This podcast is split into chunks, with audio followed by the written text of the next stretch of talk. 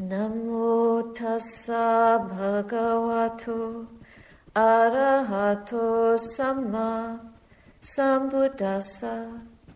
Namo tassa bhagavato arahato samma sambuddhassa. Namo tassa bhagavato arahato samma sambuddhassa buddhang dhammang sangham namasami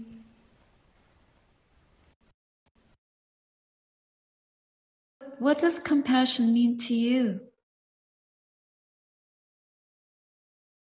Gentleness, like self gentleness, allowance, and tenderness for myself and then for others. I can't feel compassion when I'm in the way, when my story gets really loud a lot of times. And then I block myself from compassion. So it, there, there has to be stillness and quiet. What's been happening to me very recently is my awareness that I've really, really let go of, of judging mind. It's just like, yeah, they do that that's the way they do it. And it feels great. And I think that's a form of compassion. That's beautiful. Judging mind, something we are all hoping to let go of. If it isn't judging people outside of us, it's judging ourselves. I notice that compassion has nothing to do really with my willpower. So I have to gentle my own internal voice, and then I find I'm softer to everybody. There's a definition of compassion I heard to be in the presence of somebody else's pain without fear. Because I want to be compassionate, often at the bottom of that there's some fear. So that's the one I go to at the moment. With compassion when I can feel a sense of warmth and kindness, but not adding to the suffering of the person by feeling sadness. Just trying not to have that second arrow. I tend to call upon equanimity along with compassion so that I can feel fully without having a storyline go on about the person. When I feel compassion and my heart opens and expands, and I feel the suffering of another or many, I just want to envelop them all in safety and protection and know that I can't. So I just feel that expansion and caring. I'm getting a sense that there's a lot of practice in this group and you know a lot about compassion. Isn't it interesting that the coronavirus is a karuna opportunity? Karuna being the Pali word for compassion, and corona means round because of the spike protein, its round shape. All of the qualities that you have spoken about are very appropriate for compassion. And the other word that means compassion in Pali is anukampa. Anukampa is a, a trembling, it's like a vibration. When the heart is moved, when the heart is trembling, when you see someone in pain, and something within you, there's like a tremor, a trembling, you're responding to that, you're connecting to that, seeing other people suffering. That is a cause of compassion. You can either see them or hear about it, not just during the pandemic, but during the last few years, there seem to be worldwide large scale disasters happening more frequently. We don't know what's going to happen, do we? It's all uncertain, moment by moment. So, this human realm is a realm of suffering. That is not new. Maybe the scale of it is new, but in the time of the Buddha, there was plenty of suffering. There was social suffering, slavery, and abuse, and there were no organizations that were looking after people or defending people. There were many isms racism, barbarism, but there was also compassion. So when we see or hear about the suffering of others, and this human realm has been a realm of suffering from the time that it had humans in it or any beings in it. There's been birth, birth is suffering, sickness is suffering, aging is suffering, death is suffering, isn't it? Compassion doesn't only get informed about it and see it, but compassion is that urge, that anukampa in the heart that wants to reach out somehow and help or benefit other people's suffering. And the way that we want to reach out to help others is either outwardly or you help someone who has an inner suffering outwardly, like you see someone sitting on the sidewalk and you want to give them something to eat or hand them some money. Or an alms mendicant is standing there with an alms bowl and they're hungry and you put food in it. Then you might feel a lot of joy. I know from many years as an alms mendicant, walking in the street with my bowl, standing. I used to stand outside a bakery or a place where there might be some food forthcoming. It was always interesting to see. I would try not to want to be fed. I tried to keep my mind on the bowl and not be greedy and wish that people would hurry up and feed me because it was cold or because it was soon time to eat. But when someone would put food in the bowl, I would have such a feeling of gratitude. And sometimes they would try to give me money, and I would say no. I remember once in my hometown, Montreal, I was standing for alms outside a bakery. I had walked and stood in many places and gotten nothing. So this was the last chance before I had to go back to where I was staying. This man came up and tried to put a large bill of money in the bowl. When I said, I can't take money, he said, Well, what do you want then? I said, Food.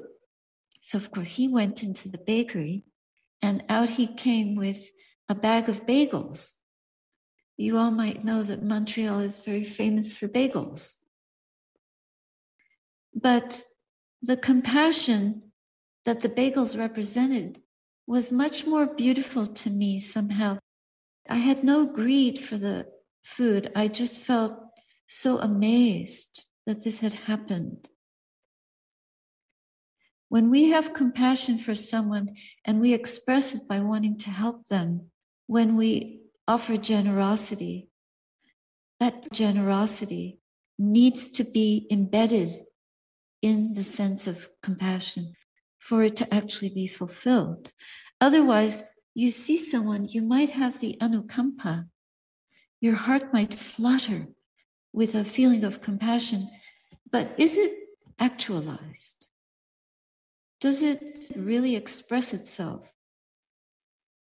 So the expression of compassion comes much more fully when we reach out to do something.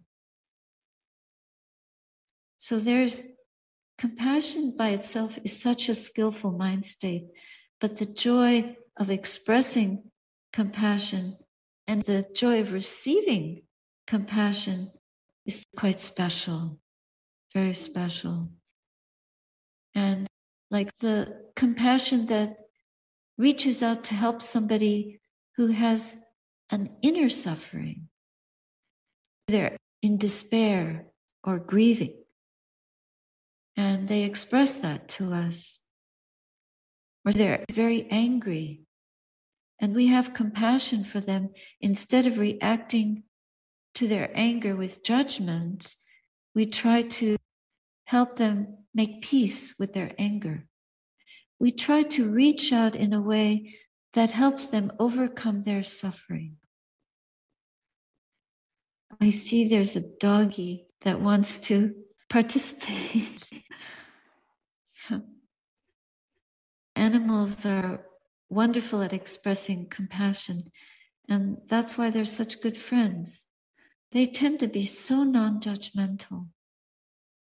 I think it's very important for us to sustain that non judging attitude, to be able to fulfill compassion. Because if we feel compassion and it degenerates into judgment or into a contagion, someone's grieving and you start to feel sad. Someone is angry and suffering a painful mind states because of their anger, and you get angry because what they're angry at is making you angry as well.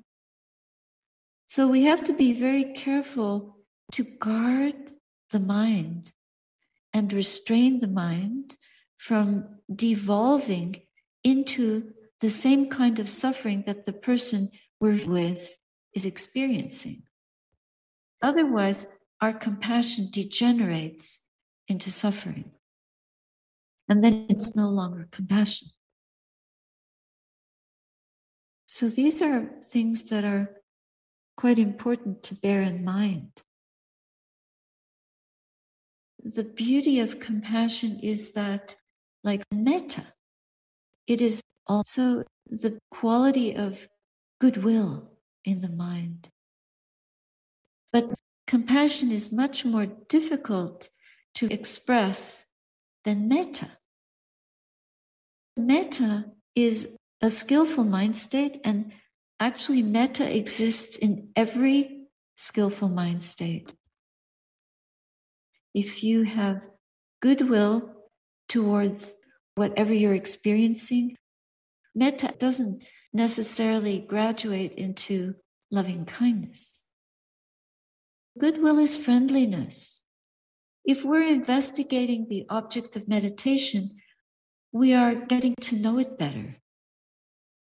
And if we don't have goodwill in the mind, then we won't be able to investigate our experience.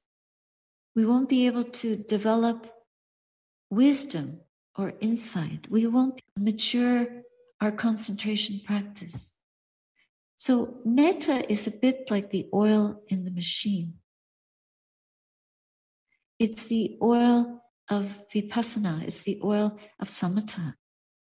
The tranquility of the mind, the stillness of the mind, the settledness, the equilibrium. All of these are watered by metta.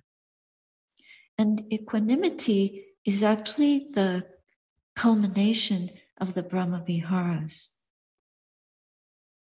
But coming back to the relationship between metta and karuna, so, with goodwill, we are wanting the well being of others. But normally, we want the well being of ourselves or someone we like. That's the easiest form of expression for goodwill. But on this path, because we try to restrain our negativities, we try to restrain our judgment or judgmental ways of expression, or attitudes in the mind, then that means that there's more opportunity for us to have a friendly attitude even to people we don't like, or at least to work on liking something about them. Have you ever tried to do that intentionally? Someone walks in the room and you have a memory, oh, that person said this to me, therefore I don't like them. But then you you hear that and you realize that's not a wholesome mind state. So because practice is going well and you you consider abandon that and bring up an attitude of I like this person because they're working on a very good project. Or they're in the meditation center and they're practicing to free their hearts from all suffering. So you can find some good quality to appreciate in that person. That's a practice of metta. How much more difficult is it to bring up compassion for someone you don't like? Or to bring up compassion for someone who's suffering when their suffering is really abhorrent or difficult to see. For example, if you see somebody sitting on the street and they have missing limbs. Many years ago, in my early 20s, I was in India walking across a bridge on the Ganges River, and I saw a man sitting there, but he was only a stump. This person had no arms and no legs, and somebody had brought him there and sat him on a blanket, and there were coins and paper money strewn about on the cloth in front of him.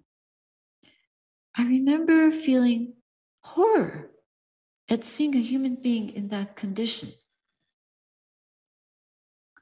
But I didn't want my horror to be apparent because I had to walk past him.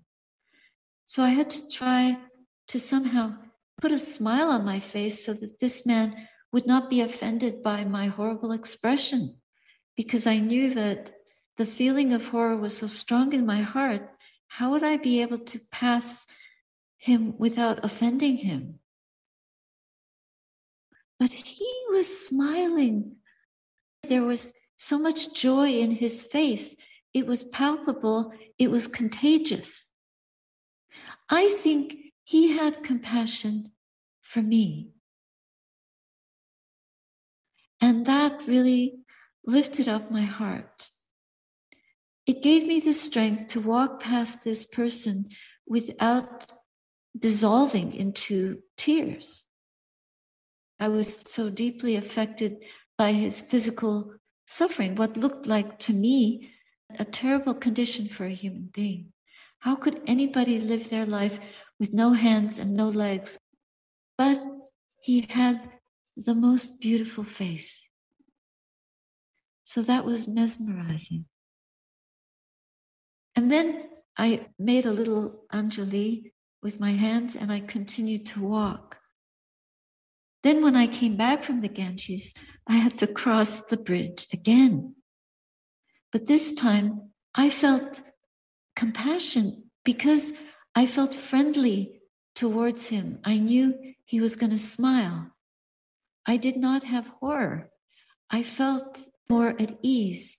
And so I could really have compassion, not a compassion that dissolved into fear or despair over his condition, but just a joy and an awe that a human being could be so advanced that he didn't need his legs or his arms to be happy.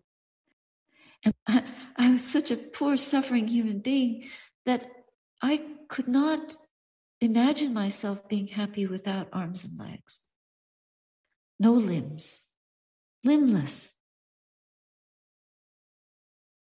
He was so generous in his compassion towards me, and I felt so humble, like a fledgling on the spiritual path, just a baby. So it was a very important experience. I could never forget it.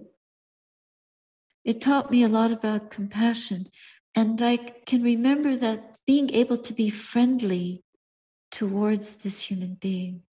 Having that warmth of heart, I could feel joy instead of sadness. I could feel closeness and warmth instead of, I, I need to cross this bridge quickly, like run away. I could be present with that. And this speaks to how important compassion is for us who want to practice pure presence.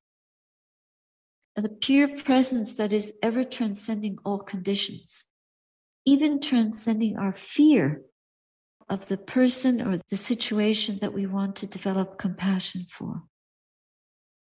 Even that fear can be an object of our compassion. So, when it's difficult to express compassion, then that's a place where we have to practice. And we realize how much work we have to do because the full expression of compassion comes through bringing benefit to someone. However, the way of bringing benefit does not necessarily translate in a way that might physically benefit them. But if our own condition changes through our meditation practice, then that can translate into some healing that will go outwards, blessing them and all the world.